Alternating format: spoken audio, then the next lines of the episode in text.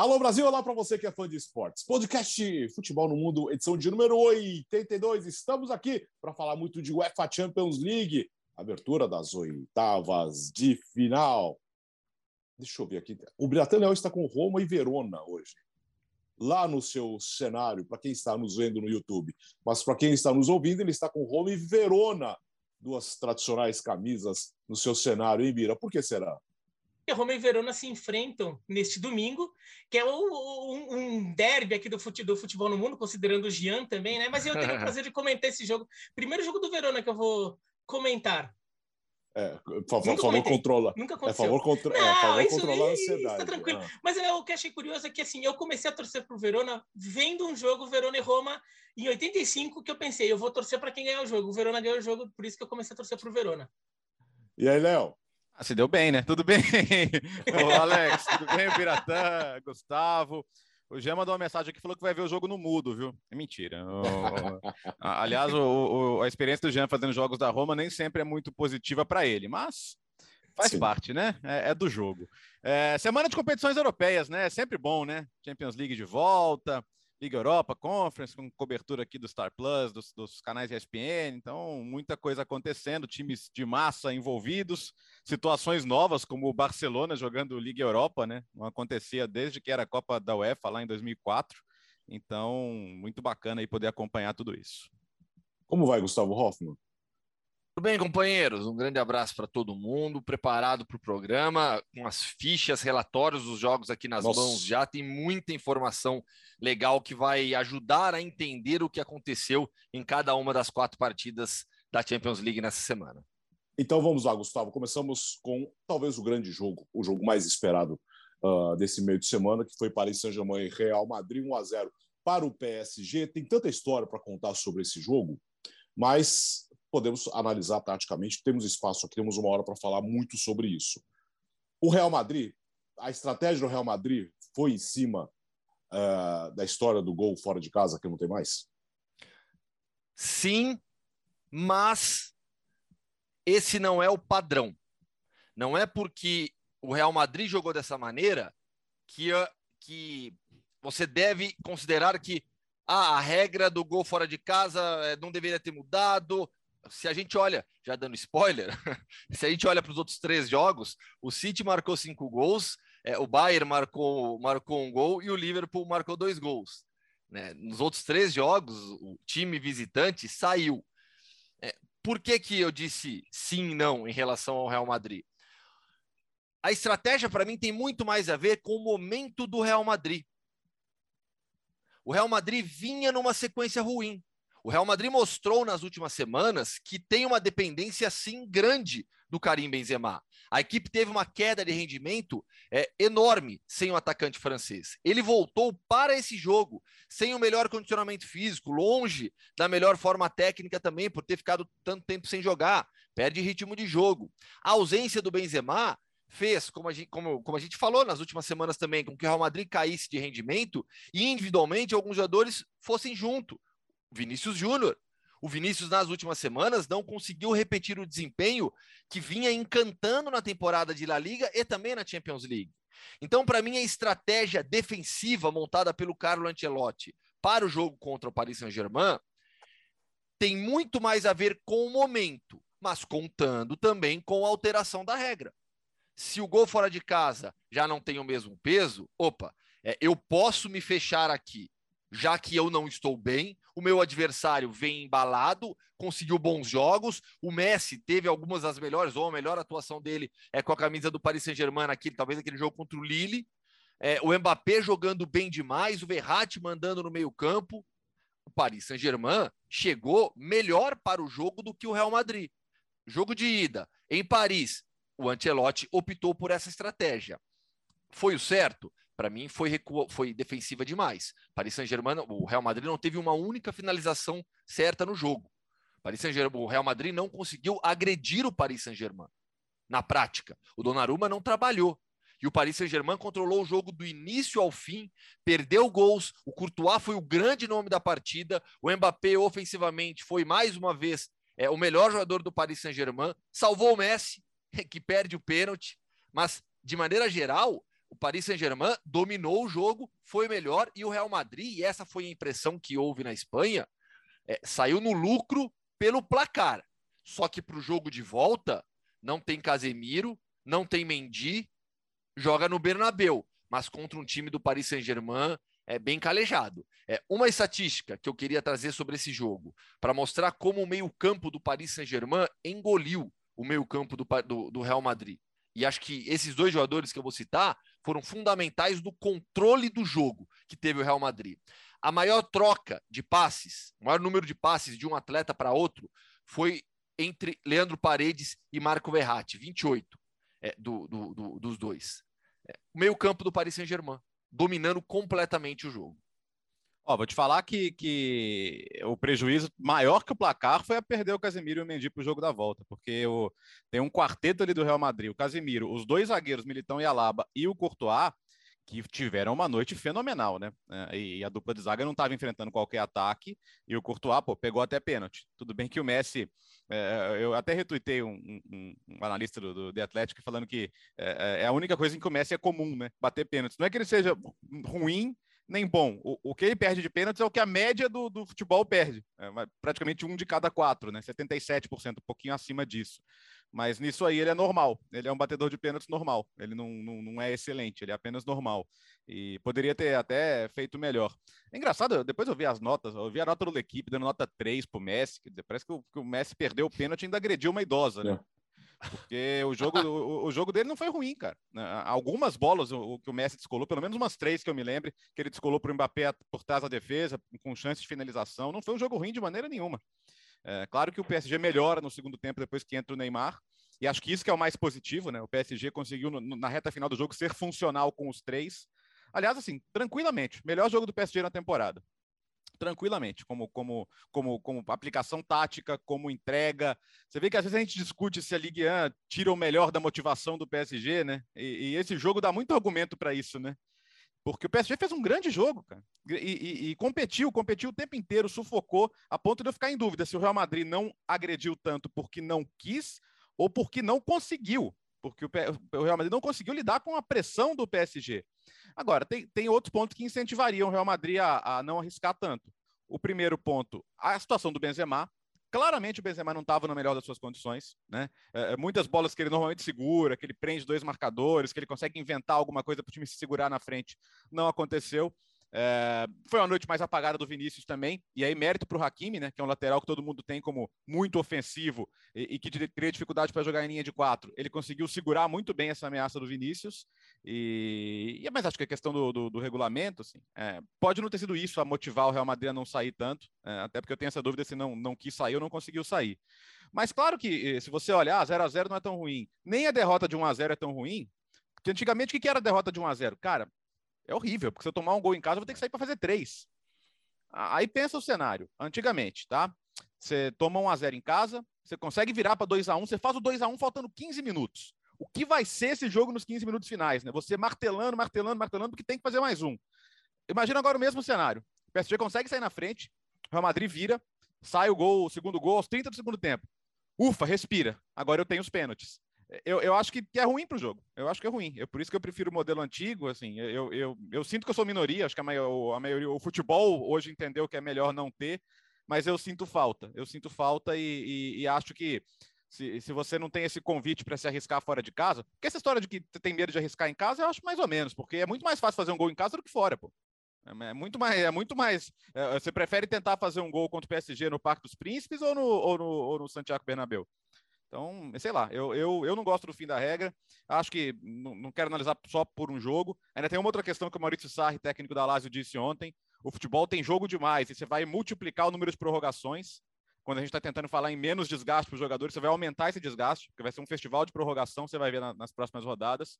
É, ainda tem essa questão. Mas, uh, enfim, tomara que eu esteja errado e que os jogos sejam ótimos, mas eu acho que a gente pode ter um festival de prorrogações e pênaltis por aí. Bom, é, isso é até na discussão da regra. Tá? Não, tá assim, ó. Eu, eu, eu sei que eu tô no time Bertozzi, o Gustavo não sei, eu não me lembro agora. Eu sei que o Bertozzi eu sei que tá do meu lado nessa. É, eu sempre, sempre, sempre, sempre defendi a regra do gol fora de casa. Sempre defendi. Eu me lembro que até fiz uma reportagem na, na, na, na revista ESPN na época, analisando os jogos da Libertadores, no caso, porque a Libertadores era um torneio que não tinha a regra do gol fora de casa e depois passou a ter. Agora deixa, deixa eu ter de novo, mas assim, não tinha e passou a ter. Então você tinha uma quantidade razoável de jogos. Claro que do ponto de vista é, de um estudo estatístico, você teria que, na verdade, pegar mais e mais jogos, né? Eu peguei é, algumas temporadas, mas é, quando havia a regra do gol fora de casa, é, a quantidade de jogos decididos no placar agregado aumentou. Eu não estou falando dos jogos decididos, ah, não, jogo que não teve pênalti, porque, é claro, tem menos pênalti porque tem a regra do gol fora de casa. Não, os jogos que foram decididos no campo mesmo, com gols, aumentou. Na época em que não havia a regra do gol fora de casa, muito mais confronto, havia empate no placar somado, que levava para pênaltis, mas havia empate. Talvez porque jogadores se acomodem. Então, um 2 a 1 e que na ida e 1 a 0 na volta, o jogo tá andando, vai chegar lá nos 30, 35 minutos do segundo tempo, talvez os times, porra, meu. E para pênalti não é má ideia, entendeu? Porque se a gente perde, não vão pegar nosso pé. Foi ficou no azar do pênalti. Né? E muito jogo se, se arrastava para pênaltis. É, então eu sou, eu sou a favor da regra do gol fora de casa. Agora, eu não acho que ela tenha tido efeito, eu não acho que ela tenha tanto efeito nesse jogo. Pode ter sido um pouquinho ali. Eu acho que a questão do Real Madrid foram outras. Primeiro, eu achei que era justificável a ideia do Ancelotti deixar o Real Madrid um pouco mais é, retraído para tentar sair em velocidade. Porque quando o, o Paris Saint-Germain é um time coletivamente complicado, coletivamente não vem dando tão certo, coletivamente vem tido dificuldades de, de passar por defesas muito fechadas. A gente viu isso, né? É, ao longo de toda a temporada. Eu, esse jogo não foi isso, mas a gente viu isso ao longo de toda a temporada. E o, o Paris Saint-Germain acaba jogando melhor, tendo mais facilidade quando um time vai para cima dele e o Paris Saint-Germain tem espaço para ficar acionando Messi, Mbappé, é, tem velocidade. O Neymar, quando o Neymar está disponível. É, foi assim no, no jogo contra o Manchester City, na, o, o, jogo que o Paris Saint-Germain ganha do Manchester City, né? No jogo que o Paris Saint-Germain perde lá em Manchester foi meio vareio do, do assim, foi placar apertado, mas foi um, né? O Manchester City dominou amplamente. Mas o jogo em Paris que o Paris Saint-Germain ganha foi muito com base nessa, nas saídas em muita velocidade. O jogo que, o, que os jogos que o Paris Saint-Germain consegue eliminar o Bayern de Munique na, na, Champions League passada foi também assim. O Bayern de Munique posse de bola, vai para cima e o Paris Saint-Germain só na velocidade no contra-ataque. Se tendo o Mbappé, se, se, a defesa resistir, é só você acionar o Mbappé e agora ainda tem o Messi, que você consegue ter espaço para fazer. Fazer sentido para o Real Madrid ficar atrás. Falei, eu não vou dar esse campo para o Paris Saint-Germain. É, é, o que eles precisam. Eu vou desafiar o Paris Saint-Germain a coletivamente mostrar que sabe que vai conseguir me vencer e eu vou ter os contra-ataques. Porque o Real Madrid tem mecanismos para isso. Sobretudo com o Kroos lançando, com o Modric lançando, com o Vinícius Júnior e Benzema tabelando na frente. Só que o que talvez o Ancelotti não contasse é que o Paris Saint-Germain encaixou uma, uma atuação coletiva como não tinha feito no ano inteiro, sobretudo na marcação e na defesa. O Verratti foi um monstro no meio de campo. O, o Danilo jogou muito bem, é, até cobrindo o Hakimi. Então, muitas vezes, o Danilo foi o, o jogador que, que, que, responsável por não deixar o Vinícius Júnior ter espaço. Quando o Hakimi so, saía mais, o Danilo fechava muito bem ali, o Paris Saint-Germain ficava jogando com três defensores e o Danilo como defensor direito, eh, permitindo ao Hakimi e, e, no, e na, na esquerda o, o, Nuno, o Nuno Mendes conseguirem até avançar bastante eh, pelos lados e também fazer uma marcação de saída de bola pelos lados também que eles fizeram. E, e o Benzema estava mal e o Benzema então não, também não conseguia. Então toda a válvula de escape era o Vinícius Júnior. Aí a gente vê o mapa do calor do Real Madrid, é um mapa de calor todo torto ali é. para o lado do Vinícius Júnior. Por quê? Porque era a bola acionando o Vinícius Júnior. Era só a bola do Vinícius Júnior. O Benzema não era desafogo, o Asensio não era desafogo. Então eu, eu acho que o Real Madrid não conseguiu jogar eu, eu vou na tese do, do Bertozzi. Eu acho que o Real Madrid tinha um plano para jogar, um plano em que ele fica mais atrás, mas ele ia ter saída, mas não conseguiu, foi anulado. E daí o Ancelotti é, até tem um pouco de culpa de não ter sabido se virar um pouco quando viu que isso estava acontecendo, né?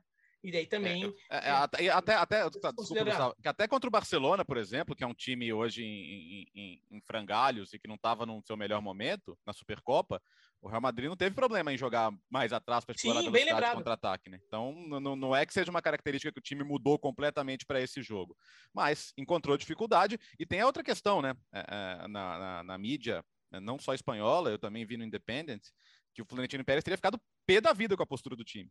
Então, o, o Ancelotti pode arrumar para a cabeça dele agora se não passar, né? Porque vamos lembrar que um ano depois do Ancelotti ganhar a décima, ele foi mandado embora porque não ganhou nada na outra temporada. Nessa, o Real Madrid pode até ser campeão espanhol, mas não seria o primeiro técnico a ir embora depois de ser campeão. Fábio Capello é exemplo, porque o presidente não gostava da maneira de jogar do time. Então, eu acho que esse jogo de volta tem um peso até mesmo para o próprio futuro do Ancelotti. E o Pochettino teria ganhado pontos, né? Porque foi justamente o time que, que agradou no jogo, né?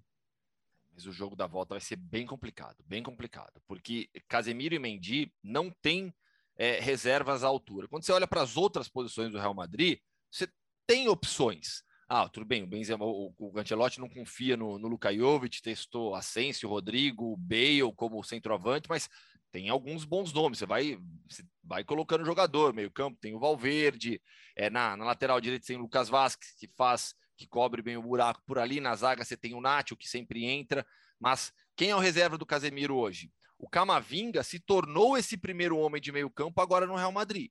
Não tem a mesma pegada. Na lateral esquerda, é, o Marcelo não vem conseguindo repetir o bom desempenho. É, o balde também, obviamente, não é opção. Então você tem, você tem, você tem, você tem, vai ter uma bela dificuldade para fechar ali. E sobre essa questão do ataque do Real Madrid que vocês citaram, olha só, é, eu falei dos 28 passes que o Paredes deu para o Verratti. O Benzema recebeu apenas 25 passes no jogo. O Vinícius Júnior recebeu apenas 26. E o Asensio, cadê o Asensio aqui? O Asensio recebeu apenas 23. Os três juntos receberam menos passes do que o Messi, sozinho. Apenas o Messi, 78 passes recebidos. É, isso mostra como o Paris Saint-Germain jogou e o Real Madrid não conseguiu fazer a bola chegar no ataque também pela pressão alta, pela forma como o Paris Saint-Germain se posicionou em campo imaginando o jogo da volta ainda em cima da, da regra do, da mudança da regra do gol fora de casa, é, muda muito também para o PSG, porque, como disse o Léo, um gol do PSG faria muita diferença no confronto.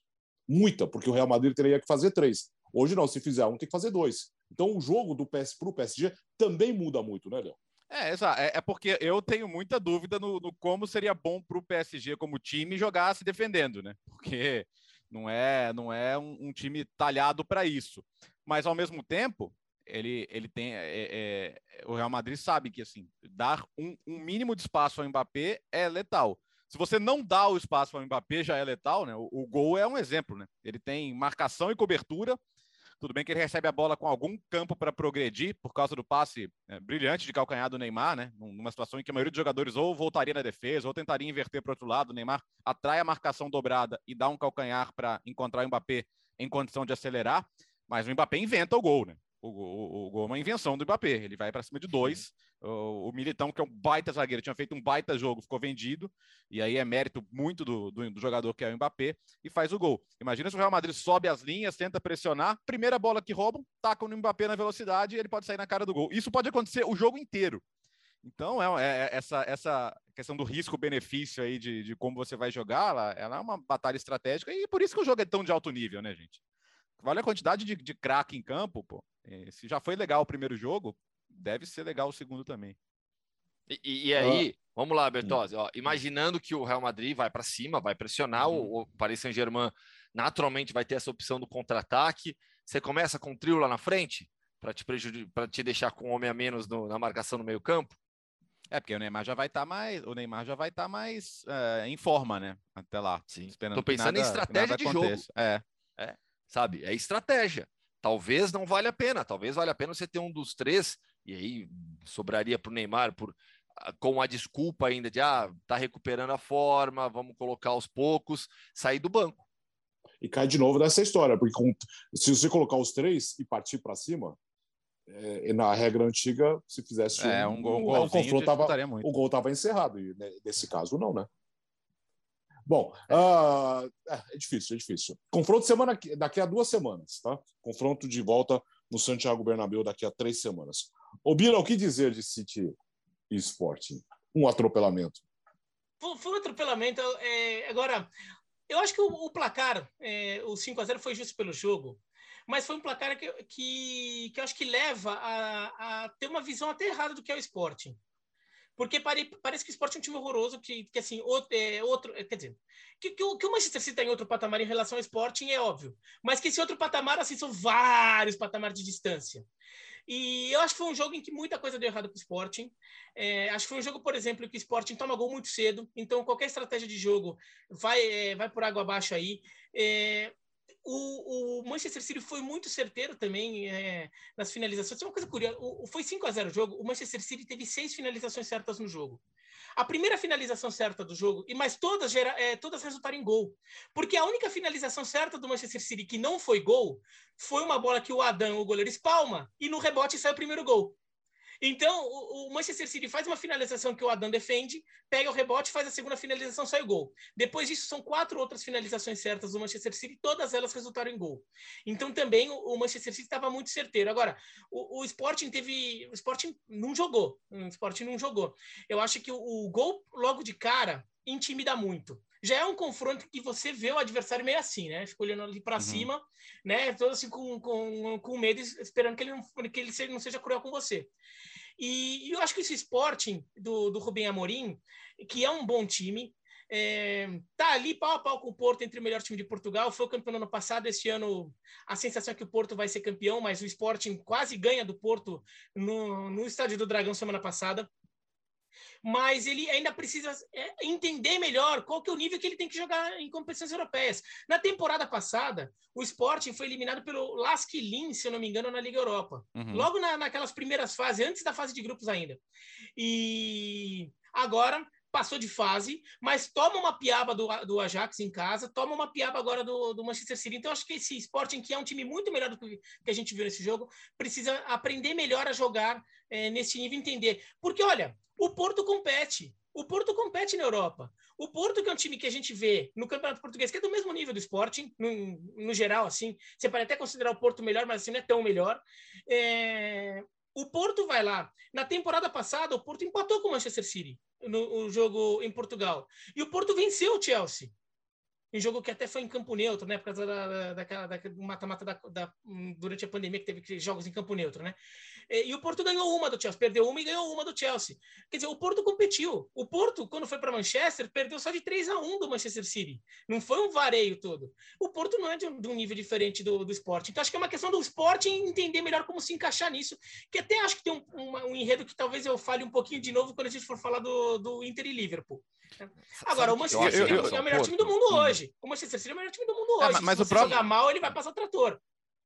Mas o Porto, o, o, o Porto está, já, já, que você fez essa comparação, né? É, Porto Esporte, quando a gente olha pro continente, são clubes de tamanhos diferentes.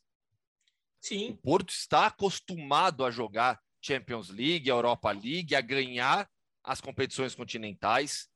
Né? O Sporting volta a, ao cenário internacional com um pouquinho mais de, mais de, de, de destaque agora. Né? Então, eu acho mas, que tem muito disso também. É, mas justamente isso que, que vai além que... que vai além da comparação técnica que eu te entendo. Sim, sim. São é, times não. hoje equivalentes, né? então, Portugal. isso que eu tô falando. Mas para nível europeu, acho que o Sporting tem que se acostumar mais a estar nesse cenário é.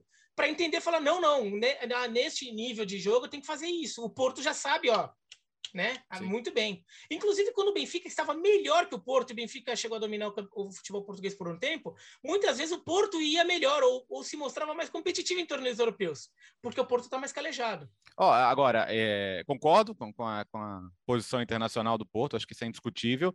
Mas isso já aconteceu com o Porto também, né? 2018, o Liverpool foi lá no Dragão e meteu cinco o Liverpool que depois seria finalista, né, contra o, contra o Real Madrid, meteu cinco, com o Mané fazendo hat-trick, então já, já aconteceu também. E pode acontecer, porque a gente, a gente vai discutir daqui a pouco Inter e Liverpool, que é o campeão italiano, uh, imagine o campeão português né? Que a gente está falando de um, de, um, de um, escalão ainda abaixo. O escalão italiano já é abaixo do inglês e o, italiano, o escalão português ainda é abaixo do italiano. Então, assim, se para competir com os favoritos é difícil para um, um italiano hoje, imagine para o português. Então, claro que podia não ser 5 a 0 claro que o esporte poderia ter feito mais, poderia ter feito melhor.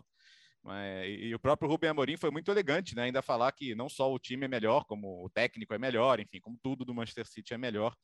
E acho que assim, quando você toma um 5 a 0 e a torcida no final te aplaude, Não é, não é resignação, Entendem, né? de certa forma, mas é compreensão da distância, gente. É muito distante, é muito distante.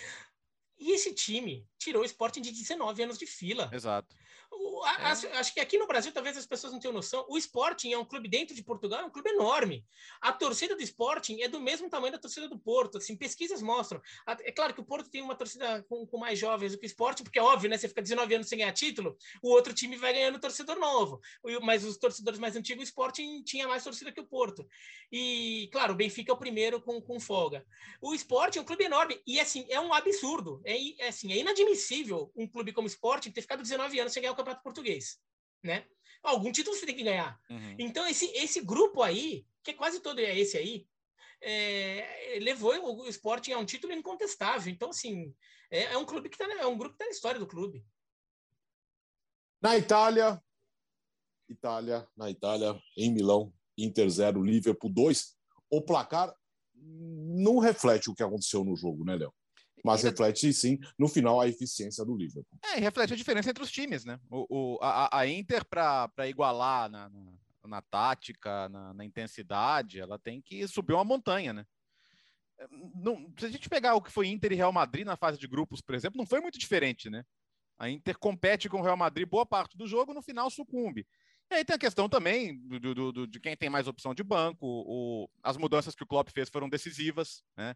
Uma forçada, né? O Firmino no lugar do Diogo Jota, mas pô, é o Firmino entrando, e o Firmino foi super decisivo pro, pro resultado, né? Então, é, eu acho que a Inter sai com muito mais pontos positivos que negativos.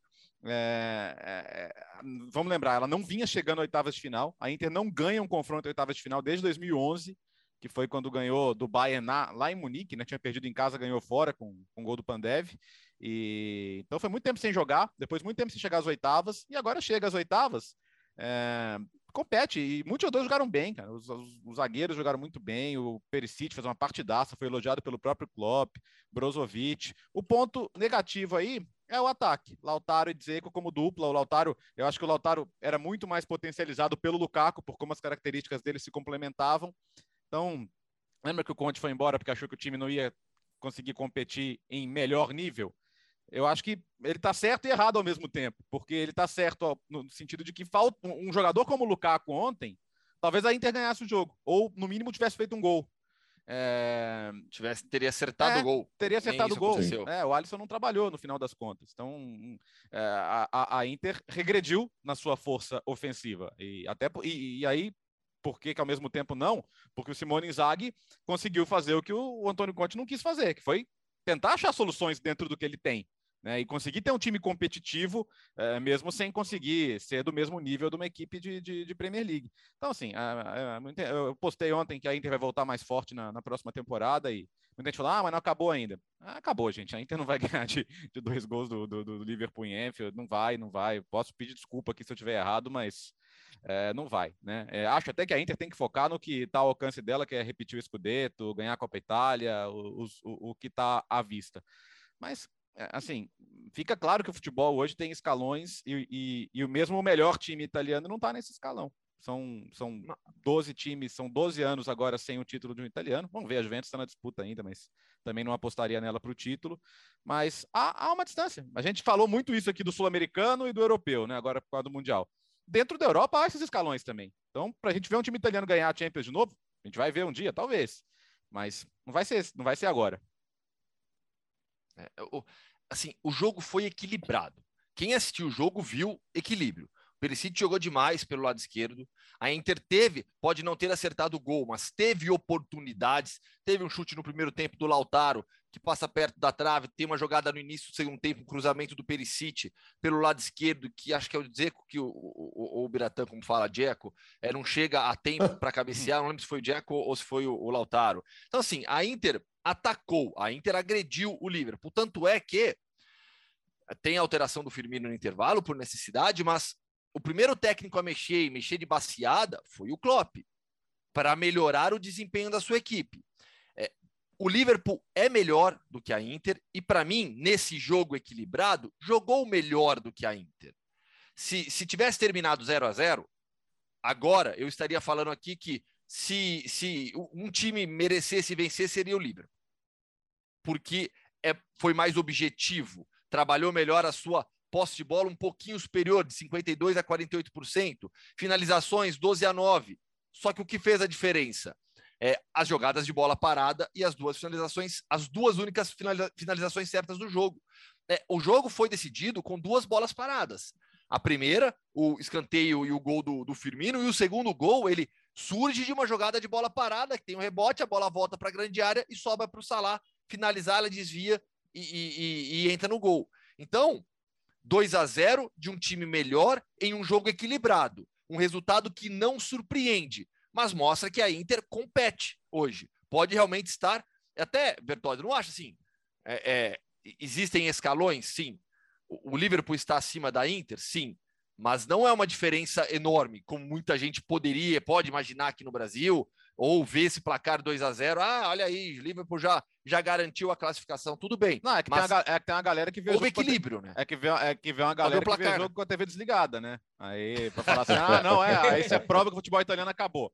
Ah, não, tem uma distância hoje, mas o, os times estão fazendo o que está ao alcance deles. Pô. Claro. Teve jogo, não. teve jogo. É. Inclusive, teve jogo. Eu até acho que o mais justo talvez fosse um empate no geral, com, com uma tendência. Acho. Eu acho que o jogo mais justo. 1x0 para o Liverpool tava de bom tamanho. 2 a 0 é, dá uma vantagem maior. Acho que 1 a 0 era aquele resultado é, clássico do time melhor que jogou fora de casa, não teve uma atuação brilhante e venceu. Sei, eu fico com, com um empate justo, mas assim, aquele empate que o Liverpool, a gente poderia até falar, foi um empate, mas se tivesse que haver um vencedor seria o Liverpool.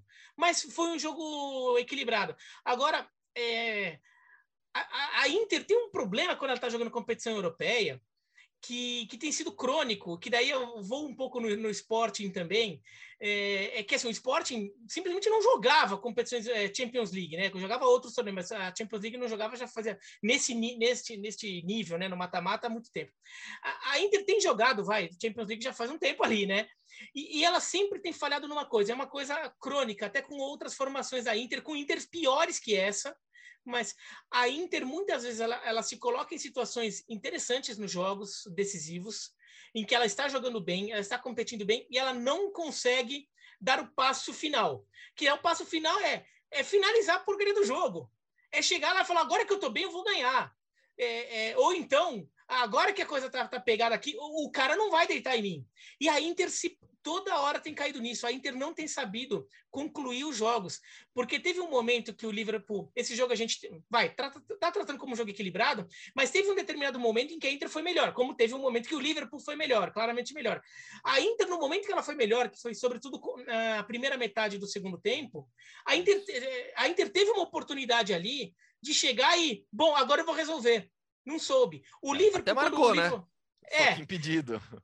Só que impediu. Quando o Liverpool toma o domínio, retoma o domínio do jogo e daí o Liverpool passa a jogar melhor, o Liverpool resolve. O Liverpool resolveu o jogo. E ó, o Inter e Real Madrid, o jogo de Milão na fase de grupos. A Inter melhora até. Quem faz o gol no finalzinho? Quem resolveu o jogo no final das contas? O Real Madrid. A Inter não tem conseguido resolver. E daí vai aquele jogo contra o time B do Barcelona, jogo, é, jogo contra o PSV. Jogo que a Inter só precisava ganhar para passar de fase e consegue se enroscar ali, deixando passar uma classificação que estava na mão em anos anteriores. É, isso tem sido uma coisa muito frequente na Inter. E daí não é só ver com, ah, não, futebol italiano. A Juventus avança na Champions League, a Atalanta tem avançado. Nesse ano não, né? Mas em anos anteriores a Atalanta avançou times italianos que, que nesse momento são piores que a Inter. É, então, é, tem, é, a Inter tem que resolver, e eu acho que o Lukaku né, no jogo de ontem faria muita diferença nesse aspecto. Um jogador é, mais decisivo do que os que a Inter tinha, apesar de dizer que o Dzeko é, e o Lautaro Martinez serem bons jogadores, é, mas não tem o peso não só futebolístico, como até, né, mas o peso físico também, mas não tem o peso futebolístico do Lukaku, né, principalmente futebolístico. Ô, Gustavo Hoffmann, na Áustria, 1 a 1 que castigo para o Salzburg tomar o gol no finalzinho. Aguentou o Bayern de Munique por 90 minutos e tomou o um empate no final. Foi, foi. E olha, é, é, foi realmente um castigo, porque o, o, o, o Salzburg, dentro da sua inferioridade técnica, admitiu, montou um esquema bem compacto, com a bola era um 4-3-1-2, o Aronson, é norte-americano, que é muito bom jogador, fazendo essa, essa ligação com a DM e o Okafor no início, depois muda entre o Adamo, que marca o gol do, do, do, do Salzburg. Sem a bola, o Aronson fechava a segunda linha e o time preenchia bem demais os espaços. Todo mundo brigando, todo mundo combatendo, compactação. É, a faixa central do campo, o Bayern não, pela faixa central, o Bayern não conseguiu jogar. Tanto é que o time entrou com o quinteto ofensivo, que vem dando certo em alguns jogos da Bundesliga. É, Gnabry como ala pela direita, Coman como ala pela esquerda. Os três zagueiros foram Pavar, Zul e o Hernandes. Na prática, com, pelo conceito tradicional de lateral, não teve lateral em campo. Pelo uhum. conceito de lateral, pela função de lateral. Foram os dois alas, que são dois atacantes, os dois laterais foram dois dos três zagueiros, e aí tinha à frente deles o Kimmich com Tolisso, Sané trabalhando por dentro ao lado do Thomas Miller com Lewandowski na referência. Então você tinha o quinteto ofensivo, o quinteto de os cinco atacantes do Bayern em campo. Faixa central absolutamente congestionada, bem marcada e bem ocupada pelo Salzburg. Forçou o Bayern a jogar pelos lados do campo. Só que é, o Gnabry e o Coman foram muito acionados, só que não aproveitaram tanto as oportunidades. Peter Kohn, goleiro do, do Salzburg, teve uma grande atuação é, tiveram chances, principalmente o Gnabry e o Coman. É, sai o gol do Bayern no finalzinho do jogo, mas a atuação defensiva do Salzburg precisa ser muito valorizada. E tem é, uma, uma marca que mostra isso. Quem é o melhor jogador do Bayern? Robert Lewandowski. O time trabalha em função dele? Não em função dele, mas tem ele como objetivo final quase sempre dos ataques. Ainda mais, ainda mais em um jogo onde os seus alas atacam bastante. Essa bola vai chegar na grande área. Você vai acionar o seu, seu atacante central. Sabe quantas finalizações no jogo teve o Lewandowski? Nenhuma. Você pega, você pega a, a UEFA, isso para o fã de esportes que gosta até de analisar, ao final dos jogos, ela disponibiliza uma série de relatórios. Tem um específico que é o de player, é, é, de estatísticas individuais. Você pega os campos do Lewandowski, vazios. Nem falta ele sofreu. o Lewandowski não jogou, preso na marcação, com grandes atuações individuais dos jogadores do Salzburg, mas acima de tudo, coletivamente, uma equipe muito compacta. Levou um empate no final, mesmo se tivesse vencido. É, é, o Bertozzi falou aqui né, que, olha, não vai dar para a Inter, não vai dar para o Salzburg e Munique também. Eu acho até. É, é, eu não vou me surpreender se o Bayern ganhar fácil, talvez até com uma goleada do Salzburg na volta, porque os times têm níveis diferentes. Foi uma atuação de enorme dedicação do Salzburg, de enorme aplicação dos jogadores em campo. Mas é, jogando em Munique, o Bayern, o Bayern vai se classificar. O... Quase que o Bayern perde duas seguidas pela primeira vez desde 2019, né? Já tinha perdido para o Borro no final de semana. Aliás, uh, o Julian Nagelsmann voltou a ficar pé da vida com o Pamecano e tirá-lo do time, né? Já é a segunda vez esse ano uh, e foi uma contratação super importante. Esse time do Salzburg tem jogadores que vão para grandes ligas logo, né? O ADM já, já tá na mira, o Aronson também é um que vai sair daqui a pouco. E a, e a roda do Salzburg vai sempre girar assim, né? Até porque ele não é nem o cabeça do grupo, então é um time que existe para isso, mas claro que se você conseguir competir nesse nível, esses jogadores vão sair ainda mais valorizados, e acho que é o que está acontecendo nesse momento. É, não sei se vocês se incomodam com isso tanto quanto eu, de ter um técnico de 87 contra um de 88. o, o, Ge, o Geisler, é assim que fala, Gustavo? Geisler, Matias Geisler. Geisler. Ele é de 5 de abril de 88, cara. Tem 30, ele, o Nagelsmann conseguiu enfrentar um técnico mais novo que ele. Que coisa maluca. 67 anos, não, não, não, dá um, não dá um Claudio Ranieri aí, velho. É, mas, mas é legal ver isso, né? É, é eu estava vendo hoje que na, na, própria Premier League, hoje você tem de, de, de 20 técnicos, oito que ou não jogaram profissionalmente ou, ou pararam de jogar cedo, né? Antes dos 30 anos.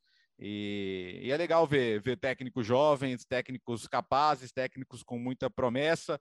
O Jesse até falou, o Yasli até falou: olha, não, não sou o novo Nagelsmann, não, sou, sou eu mesmo, né? Ele, ele parou de jogar em, em 2014 ainda com, com, com o Hoffenheim, né? Mas é bem legal, bem legal ver técnicos tão jovens montando bons times e, e despontando, né? Ele é trabalhado na estrutura da Red Bull. A gente fala muito do, do da estrutura da Red Bull de futebol, de scout, é, do, do, do pirâmide dos clubes. Trabalha muito também os seus profissionais, né? O Yaisley começou nas categorias de base, assumiu o Liefering, que é o time. Ele até teve uma saída do clube, depois voltou, mas ele começa na base, depois vai para o Liefering, que é o time B do Red Bull na Áustria, e aí é alçado para o cargo de técnico principal com a saída do Jesse March, né, para o Leipzig, que não, não está mais lá também. É, e no final das contas, ele está fazendo um trabalho melhor do que esses outros, né? Porque o Jesse March foi, não, não foi bem, já até saiu do, do RB Leipzig. E, e, o RB Leipzig só tomou paulada do Bayern de Munique nessa temporada, né? Perdeu em casa de 4 a 1 e também perdeu de 3 a 2 Ele conseguiu competir, quase ganhou. O, o, o, o Red Bull Salzburg acaba sendo ofuscado pelo Leipzig, mas faz um bom trabalho e tem jogado bem competições europeias. É, é, há duas temporadas, ele chega a uma última rodada do grupo da morte da Champions League, precisando apenas, entre aspas, vencer o Liverpool em casa para classificar e eliminar o Liverpool. É, ele chega nessa condição no último jogo, o grupo ainda tinha o né? Napoli né? jogando é. bem, e o jogo foi um 4 a 3 louco. Então, não, não, o 4 a 3 tinha sido o jogo de ida em Liverpool. O jogo foi um 2 a 0 pro pro Liverpool na volta, só que o Liverpool suou no primeiro tempo até que se impôs no segundo. Quer dizer, o trabalho do, do, do Salzburg tem sido bom já faz um tempo. É que só agora passou de fase, então a gente chama mais atenção. Tinha uma zica, né? Não passava das preliminares nunca. Foram. Tinha, é, tinha essa zica Todo ano caía. Jonathan, Jonathan Soriano era o maior artilheiro é. da, das fases preliminares e o time não chegava. Né? É, mas em, em, algum momento ia acontecer. O, o Bayern de Munique tende a passar, né? Jogando em casa, o Bayern de Munique é, tende a é, acabar se classificando. Agora, já tem gente também pegando no pé do Nagelsmann, né? Por causa disso. O pessoal também tá impaciente, né? Olha, é, tem, tem, tem gente lá em Manchester que vai adorar se ele sair, viu? Não, o Marca, o Marca, o Marca tá falando ali de já demitir o Ancelotti no, no, Real Madrid, né? Que a gente até mencionou aqui mais cedo. Agora o Nagelsmann começa a ser contestado. Bom, o pessoal tá louco também, né? É, não, tá o, Nagelsmann tá, é. tá, o Nagelsmann tá tranquilo lá, é projeto de longo prazo. Ele é bancado pelo, pelo Sally Hamzit, por toda a diretoria, pelo Oliver Kahn, pelo Herbert Heiner. Hum, Aliás, você viu que teve, teve, teve treta do, do Lothar Matheus com o Sally Hamzit? Bom, o Lothar Matheus ele... tem treta, tem treta é, com todo mundo, na verdade, né? Ele falou: ah, mas a defesa, a defesa, defesa, não tem condição e tal. Aí o Salerno disse: ah, não tô nem aí porque ele fala. Aí o Matheus é. porque tá ele é corneteiro ele pra caramba, ele, né? Ele não tá, aí o Matheus falou: é, ele não tá nem aí porque ele sabe que é verdade. o, o Lothar Matheus, ele é corneteiro pra esse, esse é caramba, é chato, né? viu? Pelo amor de Deus. O que ele jogou de bola, ele é mala, viu? É, ele é mala. Ah, aliás, que, não, que a gente não vem com a discussão, né? Se, se eventualmente o Bayern cair daqui a duas semanas e falar, ah, é só, só o campeonato alemão, né? Decepção, é não sei o que, não. Por favor, vamos pular essa parte, tá? Semana que vem, então, Chelsea e Lille, Vila Real Juventus, Benfica e Ajax, Atlético de Madrid e Manchester United. O Atlético de Madrid, só para fechar os assuntos, né, Gustavo? Conseguiu a proeza de perder para o Lanterna, virtualmente rebaixado Levante, nesta quarta-feira. O Levante conquistou apenas. Foi jogo atrasado da 21 rodada de La Liga é, no Wanda Metropolitano, em Madrid. E o Levante conquistou apenas a sua segunda vitória na temporada do Campeonato Espanhol. Tinha vencido o Mallorca por 2 a 0 em casa e agora bateu o Atlético de Madrid fora de casa por 1 a 0. Atuação apática do Atlético no primeiro tempo, irreconhecível. Impressionante como esse time não encaixa duas vitórias seguidas, não consegue encaixar sequer uma boa sequência de atuações. Conquista vitórias heróicas. A gente já gravou programa que falou: não, agora vai decepciona na partida seguinte. É a montanha russa de desempenho do Atlético de Madrid. Individualmente, alguns jogadores não conseguem render. O Rodrigo Depô é um bom exemplo. É, o Lorente, temporada muito abaixo do que ele já rendeu. O Coque, que para mim foi a alma do Atlético de Madrid no título da temporada passada, irreconhecível no meio-campo, mas não perde a vaga. O, o, o Simeone não tira do time. É, faz sempre as mesmas alterações também, em alguns casos. É, o Matheus Matheus não estava mal no jogo, só que a bola não chegava. Aí tira o Matheus do jogo e também. um tempinho fora, Enfim, hein, Gustavo? Pois é.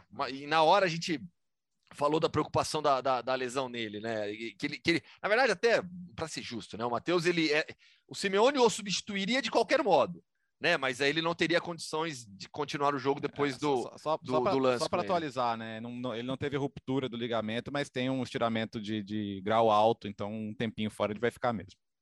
Né? Então, assim, é, enfim, é um Atlético é, é, é, que não, não consegue encaixar uma boa sequência e tem classificação para a próxima Champions League ameaçada. Bastante ameaçada, porque a disputa é grande, o Barcelona subiu o nível, se colocou efetivamente nessa disputa e hoje o Atlético é o quinto colocado. E o Levante o Atlético... só... Eu diga, falo que é curioso. Curioso que o Levante eh, virou uma sombra ali no, na vida do Atlético de Madrid. Foi na temporada passada, um dos jogos. dois jogos seguidos, Atlético... né? É, um dos jogos tinha sido adiado por Covid, uhum. é, e então, ou pela pandemia, né? Daí, quando foi remarcado tudo, então os dois jogos contra o Levante foram próximos. E foi justamente quando marca o início de da, da, da, daquela tremedeira ali, tremedeira não de medo, tá? Tô falando mais de turbulência, vai turbulência. Aquela turbulência que teve na campanha do Atlético de Madrid, campeão da temporada passada, quando o Atlético ele empata em, é, fora de casa com o Levante e depois ele perde em casa do Levante. Nesta temporada, de novo, o Atlético empatou com o Levante em Valência no primeiro turno e agora perde em casa. Quatro, duas temporadas que não ganha no Levante. Eu tô, eu tô com, eu tô com, eu tô, anotei o nome do Depô aqui, como na, no final da temporada a gente fala das contratações que decepcionaram, eu tô com, com, o nome dele em vermelho já. Eu tô muito decepcionado. claro que tem questões coletivas e de fato, assim, acho que como trabalho, o Simeone tá devendo muito nessa temporada. O Gustavo até falou na transmissão essa coisa de ah, tem que demitir o Simeone. Isso é, isso é coisa da cabeça de quem não, não entende como é a relação de, de entre Simeone, torcida, clube e numa figura maior mas também não dá para passar o pano para uma temporada ruim. Mas o Depô individualmente, nossa, eu achei que iria ser uma encaixar como uma luva nesse time e não vai, cara, é impressionante. E eu até acho que ele começou bem a temporada, é. assim, dando dando opa, opa, chegou legal, tá che... e, de, e quando você agora vai dar o passo, nossa, tá afundando. Só para confirmar aqui, o Levante, mesmo com a vitória, está a 10 pontos de sair da zona de rebaixamento. Olha só que derrota dura para o Atlético de Madrid. Gustavo Hoffman, para onde vamos hoje? Tailândia. Hum. Tailândia. Ebert. Conversar com quem? Ebert, que é um ídolo do futebol local. Assim, participou do futebol na televisão em alguns momentos? Sim, sim, sim, sim. Já participou lá também. Um papo muito legal. Então vamos, vamos lá, Léo. Mundo Hoffman, entrevista. Fã de esportes, a viagem desta semana é para a Tailândia, para conhecermos um dos grandes ídolos do futebol tailandês, o Pantera Negra, brasileiro do futebol tailandês. Herbert, é um prazer te receber aqui no podcast Futebol no Mundo. Tudo bem? Tudo bem, Gustavo Hoffman. É, é um prazer, é todo meu estar no, no, seu programa do Futebol no Mundo. É, só tenho que, que agradecer. Bom, Vamos começar sobre o seu presente, porque a sua trajetória é longa, tem muita história para contar. Vai ser um desafio conseguir contar tudo isso em 15 minutos. Mas hoje em dia você é jogador do Bangkok United, é um ídolo no país, carrega o apelido de Pantera Negra. Eu queria que você falasse um pouquinho, explicasse a origem do apelido e sobre o seu momento né, de ídolo na Tailândia. Cara, é, falar um pouquinho assim da, da do apelido, né, que acabou pegando, foi logo no momento que que saiu o filme, né? E quando eu assisti, eu me identifiquei muito, porque são raros os atores negros, né, super-heróis. E quando eu fiz o gol, eu eu coloquei a máscara. Nossa, e tipo assim, virou é, notícia em tudo aqui, né? E hoje em dia o futebol tá um pouco chato, né? Porque tudo que você faz gol não, não pode comemorar, não pode fazer nada e, e, eu só fiz uma vez essa com a máscara, né? Porque foi banido, que eu não podia, fui até multado, mas enfim, é, e acabou pegando, pegou o apelido e até, até hoje, já faz algum, alguns anos, né? 2018, acho que foi, e pegou, acabou pegando o apelido. E esse sucesso que você faz na Tailândia, hoje em dia vestindo a camisa do Bangkok United, como que é seu dia a dia também, a relação com os fãs? Cara, é, é bem gostoso, né? Aqui é bem, bem tranquilo em relação ao, ao Brasil, né? É, a gente vem fazendo um bom campeonato, né? Hoje, né? estamos em segundo colocado. É, a relação, relações com, com os fãs são bem tranquilas, sabe? É, independente de, de resultado, se você sai para comer, sai para andar no shopping, alguém te para para tirar uma foto, sabe? É, é coisa normal, sabe? É como se fosse um outro trabalho normal, mas que eles são fãs, né? Mas ele não vê assim, ah, você perdeu o jogo, por que, que você está indo jantar ou passear com a família? Então, tipo assim, é um, é bem normal, bem tranquilo. Mas não é só aqui, é na Ásia. Não, não digo na Ásia toda, né? Mas tem alguns lugares que eu já vi que é mais é, ríspido, né? É, o tratamento da torcida com, com o jogador. Mas aqui no Japão que eu joguei é, é bem tranquilo, é bem é bem gostoso ter esse carinho, sabe? E, e você tem uma vida normal. Sim. Você consegue, né, aproveitar o dia a dia, é, além Sim, do futebol com a família em Bangkok, né? A culinária, o turismo. Sim, aproveita de tudo. É, a gente sai tranquilo para ir no, no shopping, é, para ir comer em qualquer tipo de restaurante. É, até comida de, de rua, sabe? A gente para para comer e é, a gente leva uma vida completamente normal, sabe? E a culinária e, é boa, né? Tailandesa. Muito bom. Tem de tudo. A gente, a gente gosta bastante daqui, de viver aqui, de, de, de morar aqui. É um país que eu tenho um carinho enorme. Vamos falar um pouquinho da sua trajetória agora. Você é de São Paulo, na base passou pelo Palmeiras, passou pelo Juventus e teve um momento difícil quando você chega até a desistir do futebol, né? Exatamente. É, ali, quando o meu primeiro time profissional foi o, na base do Vasco, que eu subi para o profissional, é, eu acabei encerrando meu contrato, que foi meu primeiro ano de, de, de profissional. Depois, em 2009, eu fiquei sem jogar. Acabei viajando para a Itália para para um teste, tudo. Cheguei a ficar no clube, mas era terceira ou quarta divisão. E acabei voltando para o Brasil. Fiquei sem jogar, só treinando, treinando, e eu estava meio que desistindo, sabe? E aí apareceu uma oportunidade no Juventus, né, da, da Moca, de novo, né? É, aí eu acabei jogando o Paulista, fui bem. Aí joguei o, a Copa Paulista, também fui muito bem. E aí eu fui pro São Caetano. Aí do São Caetano eu não joguei, né?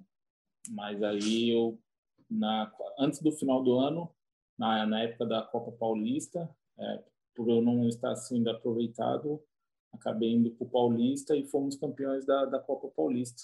Sim. E ali tinha o diretor é, assistindo os jogos, né? É, do, o diretor de um time do Japão estava ali assistindo os jogos e ele gostou muito de mim e acabei é, me levando lá para o Japão. Mas antes 2000, dessa... 2012, por aí. Tá. E, e assim, antes ainda dessa ida para a Ásia, né, que no final das contas mudou uhum. sua vida, é, foi uma aventura que você teve na Europa, né? Uma loucura, assim, no sentido de ir sem garantia alguma, sem pagamento, sem saber o que ia acontecer. Falo, porque isso é algo que acontece muito com jovens brasileiros. Né? Exatamente. É, foi, foi assim. É, eu tenho um amigo, né? É, um amigo que joga futsal lá já há muitos anos, há mais de 10 anos, né? E, e lá na cidade de onde ele, ele vive, até hoje ele, ele mora lá, é, tem, tem um, alguns times, né? Que é o Ancona, é a cidade de Ancona. Tá. E aí ele acabou falando, ah, eu posso é, tentar ver para você aqui e tal, o que, que você acha? Você tem vontade de vir? Eu falei, pô, claro que eu tenho e tal.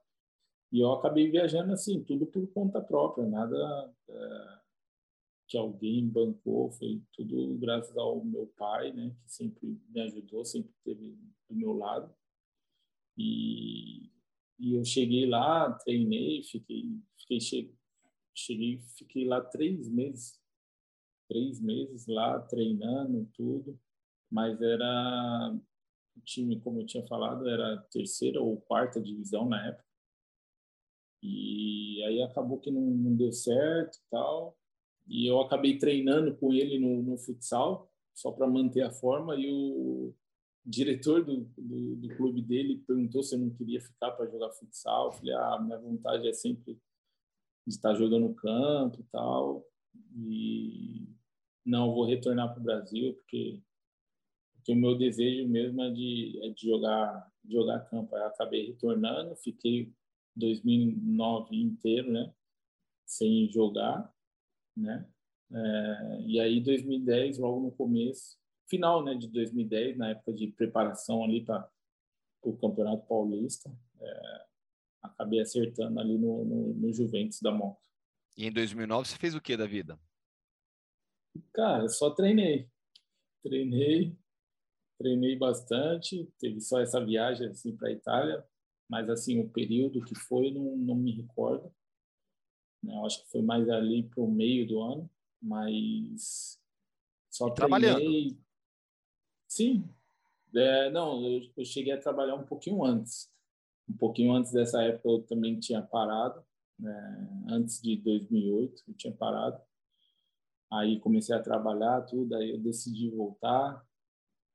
E aí nessa época de 2009 é, eu fiquei treinando em grupos de empresários, sabe, em time de empresário e sempre me preparando para uma oportunidade.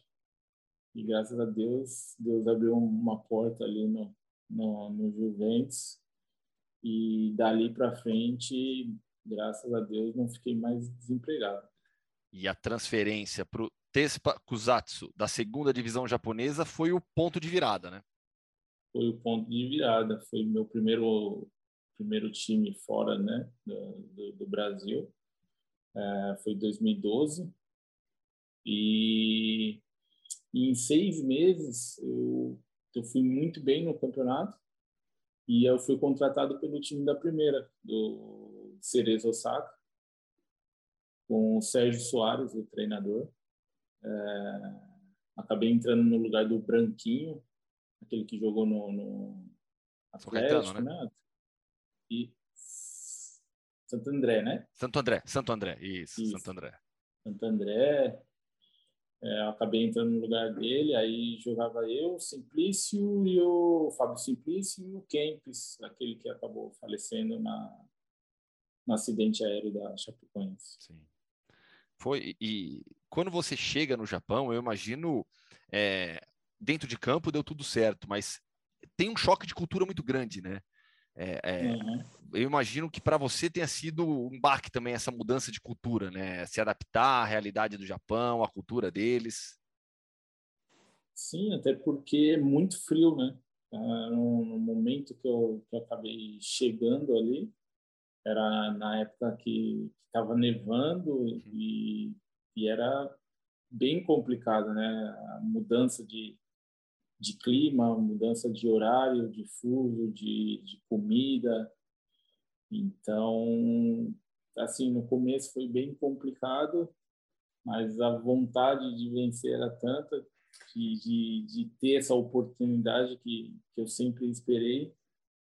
Graças a Deus, cons consegui me, me, me, adaptar rápido, né? Uh, e acabei só crescendo dali para frente. Né?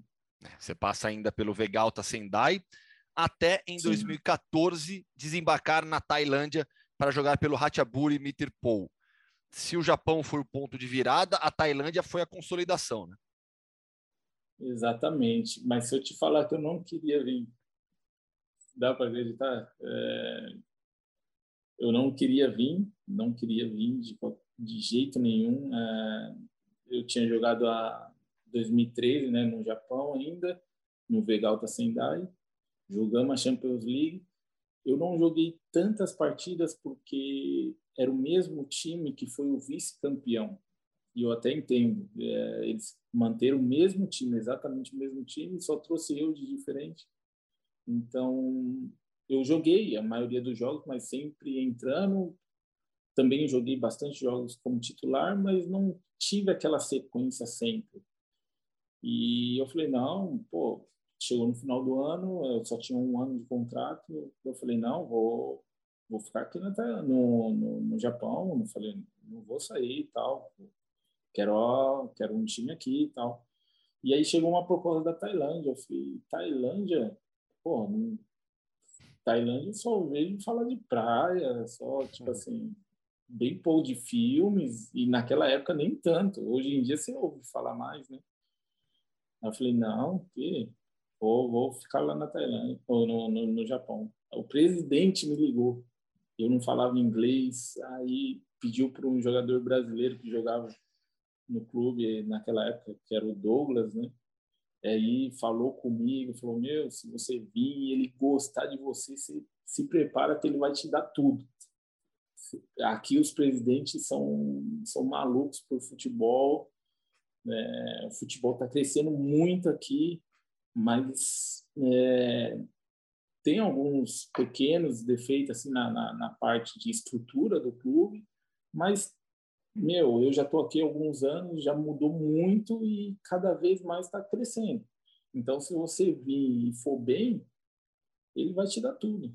E dito e feito, acabou de, de última hora eu aceitando vir para Tailândia e em 2014 eu fui artilheiro do campeonato, recordista, é, que era o maior recorde de uma edição, era 23 gols de um, de um outro brasileiro também.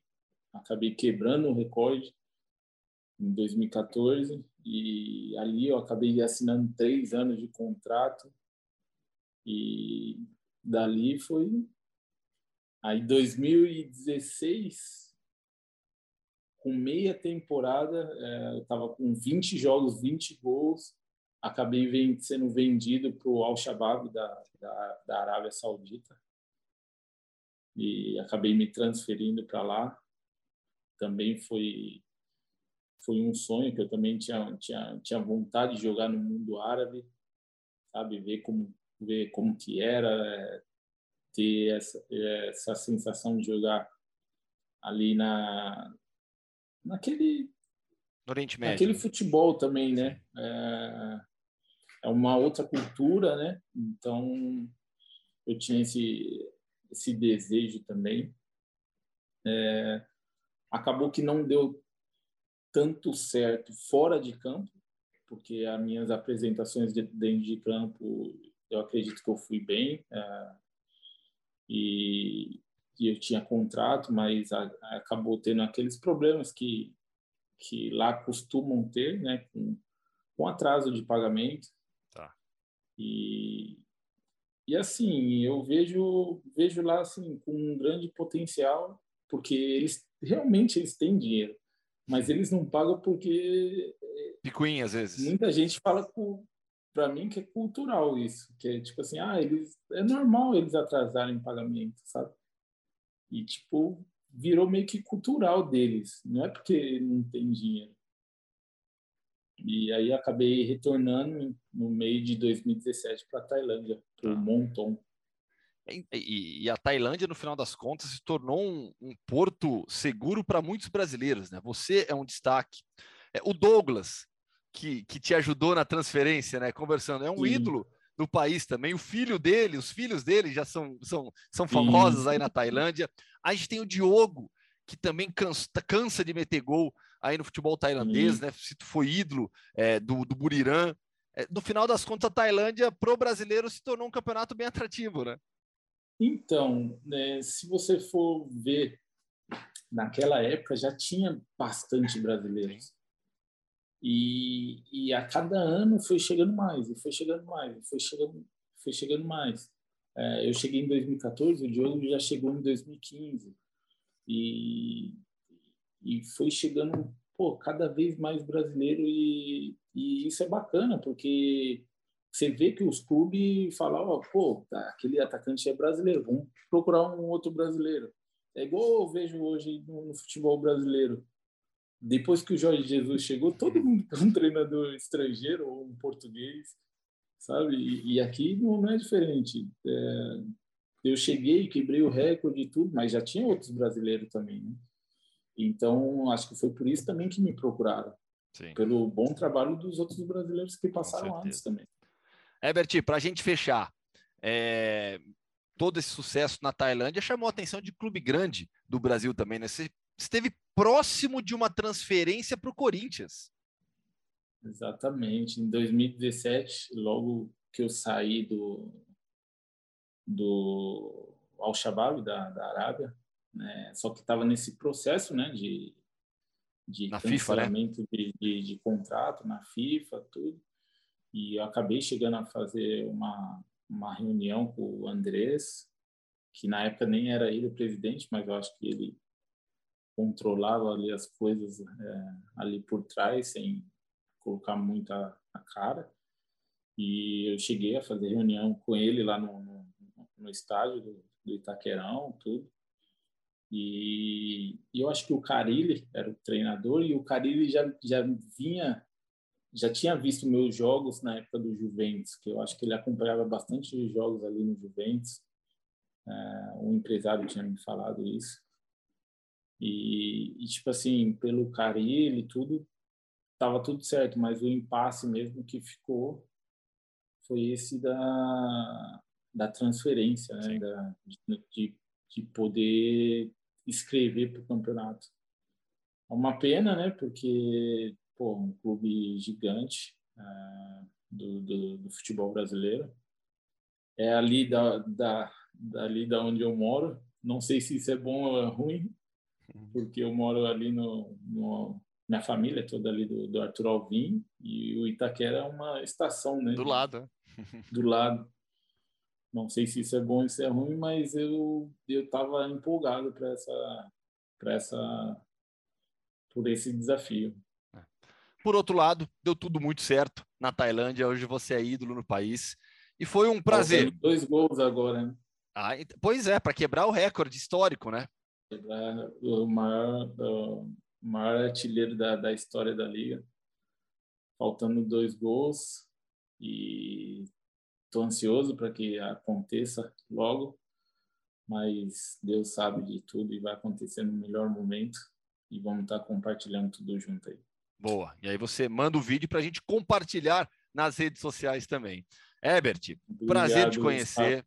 Prazer bater prazer, um papo então, contigo. Tenho certeza que o fã de esportes gostou demais de conhecer a sua história. Boa sorte! E a gente fica no aguardo aí do, do recorde. Muito obrigado. Um abraço a todos os fãs do, do esporte. Um abração para você também. Obrigado pela oportunidade. Eu preciso ver onde está a camisa do Herbert. Eu acho que ele mandou, viu, Gustavo? Ou você pegou, hein? Não, Engraçado, não. eu não Tenho, lembro. Não. Engraçado, em algum momento é, acho que ele, ele mandou. Ele, está, né, ele não está, agora ele está no Bangkok United, né? uhum. né? Mas ser, eu, eu, quero uma do Bangkok também, sim. É, é, então, por que você não pediu na entrevista? Simples assim. Porque eu não, eu não fico pedindo camisa igual você, cara de pau pra caramba. Sai pedindo camisa para todo mundo aí. É, bons tempos que eu pedia e recebia. É, Gustavo, valeu. Então, nós temos um encontro logo mais.